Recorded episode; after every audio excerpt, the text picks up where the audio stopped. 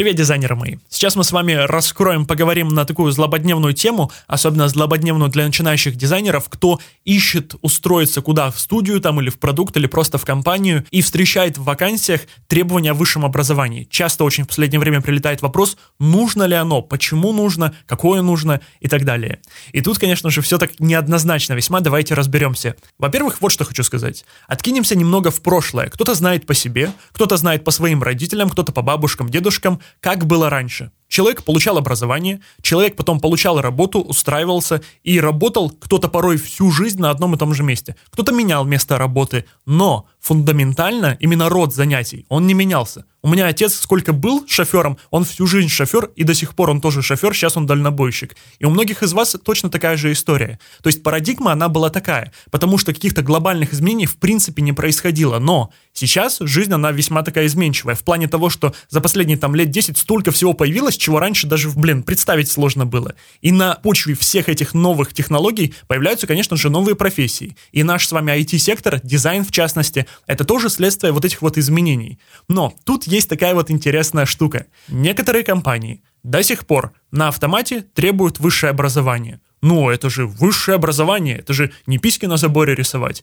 Человек, у которого высшее образование есть, он ого-го человек, он уже не просто кто-то там с улицы, это уже специалист какой-то. Даже в дизайне, там, в разработке тоже порой требуют. Это как бы явный архаизм, понятное дело, потому что высшее образование, оно абсолютно ни о чем не говорит, абсолютно ничего не гарантирует, у него есть свои преимущества, безусловно, есть свои плюсы, но связь дизайна и высшего образования, она супер незначительная. Те вакансии, которые мы видим, отчасти части порой, где требуется высшее образование, это результат вот просто, что по инерции компания живет, либо HR, который занимается наймом в этой компании, он как требовал раньше, так и продолжает требовать. Здесь, к сожалению, такую стенку не пробить. Если в компании это является железобетонным правилом, исходя из их внутренних каких-то соображений, то оно как бы так и будет. Возможно, даже хорошо, что вы не будете работать в этой компании, если там так сложно даются какие-то перестройки, какие-то изменения, адаптация к миру, который меняется с каждым годом. Но есть и другая парадигма парадигма, когда компания требует высшее образование, но не из соображений, что там умище из вуза выйдет, да, а из соображений того, что человек, получивший вышку,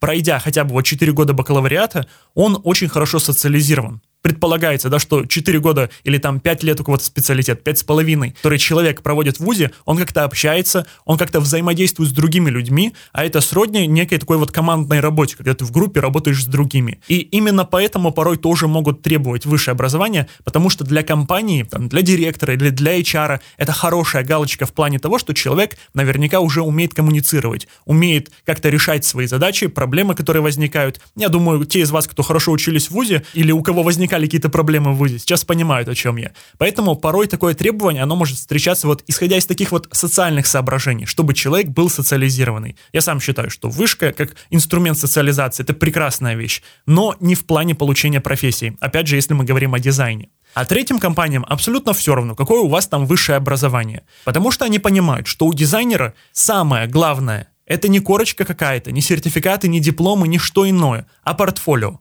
Многие арт-директора, которых я знаю, и в принципе многие арт-директора, они в первую очередь, когда нанимают какого-то дизайнера, рассматривают его кандидатуру, а рассматривают не резюме, не где он там сколько работал, это HR делает, а рассматривает непосредственно портфолио. То есть это первичный фильтр, первичный показатель того, насколько человек действительно умеет в дизайн или не умеет в дизайн. За несколько секунд любого кандидата можно оценить по его работам. Да даже по одной работе всегда можно это прочувствовать. И многие арт-директора, они как раз-таки так и делают. Посмотрел портфолио, и принимают решение. С этим хотелось бы на собеседовании поговорить или не хотелось бы более детально познакомиться. Поэтому портфолио это прям такой вот супер первичный фильтр. И, к счастью, в большинстве компаний, особенно если мы говорим о каких-то нормальных современных, именно так дело и обстоит. Высшее образование супер незначительная штука, а портфолио, наоборот, супер значительное. Я вот вангую, несложно это сделать, что спустя еще там годик, другой, пять лет, вышка, она будет как рудимент отваливаться потихонечку, и компании даже, которые сопротивляются являются, ну, им придется принять тот факт, что все больше и больше кандидатов будут без высшего образования, но хороши в своей специализации, потому что знают свое дело, потому что умеют.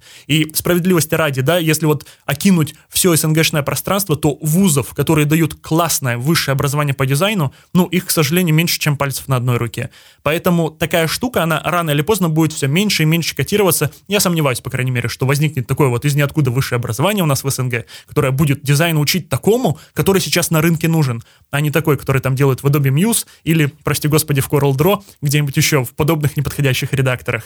Но, тем не менее, тенденция, она именно такая. И вот самая главная мысль, которую я хочу, чтобы вы из этого коротенького подкаста вынесли, она заключается вот в чем самая хорошая идея, вне зависимости от того, есть у вас там высшее образование или нет, если вы планируете работать в студии или в продукте, или в компании какой-нибудь, самая хорошая идея — это сместить фокус с каких-то других вещей на портфолио. Потому что портфолио — это как лакмусовая бумажка, первичный фильтр для арт-директора, да и для HR того же. Стоит с вами работать или не стоит с вами работать. Поэтому хорошая идея — потрудиться над тем, чтобы портфолио было клевым. Четыре года потратить на бакалавриат — это, конечно, тоже хорошая идея, но за эти четыре года можно столько десятков портфолио сделать. Можно уже вырасти до медла, до сеньора, и уже спустя четыре года самостоятельно собеседовать других начинающих дизайнеров, не говоря уже о том, чтобы построить себе какую-то уверенную карьеру. Поэтому, друзья мои, делайте выводы. Я топлю за то, чтобы у дизайнера была не какая-то корочка, а за то, чтобы у дизайнера было понимание в голове, что есть хорошо, что есть плохо. Чтобы у дизайнера был вкус, чтобы человек понимал, почему он сделал таким образом, а не другим, чтобы человек не боялся экспериментировать, чтобы человек хорошо знал базу, хорошо в ней ориентировался и не боялся эти правила нарушать. И именно в таком направлении лучше всего двигаться, чего вам и желаю. А вообще, знаете что, напишите в комментариях, пожалуйста, есть ли у вас высшее образование и пригодилось ли оно вам в принципе. Это во-первых. А во-вторых, если вы уже работаете дизайнером или устраиваетесь сейчас, или раньше пытались устроиться, то влияло ли отсутствие, либо наличие какой-то корочки, да, высшего образования на результат? Получилось ли быстрее или наоборот, было сложнее? Расскажите, будет интересно посмотреть, что там как у вас.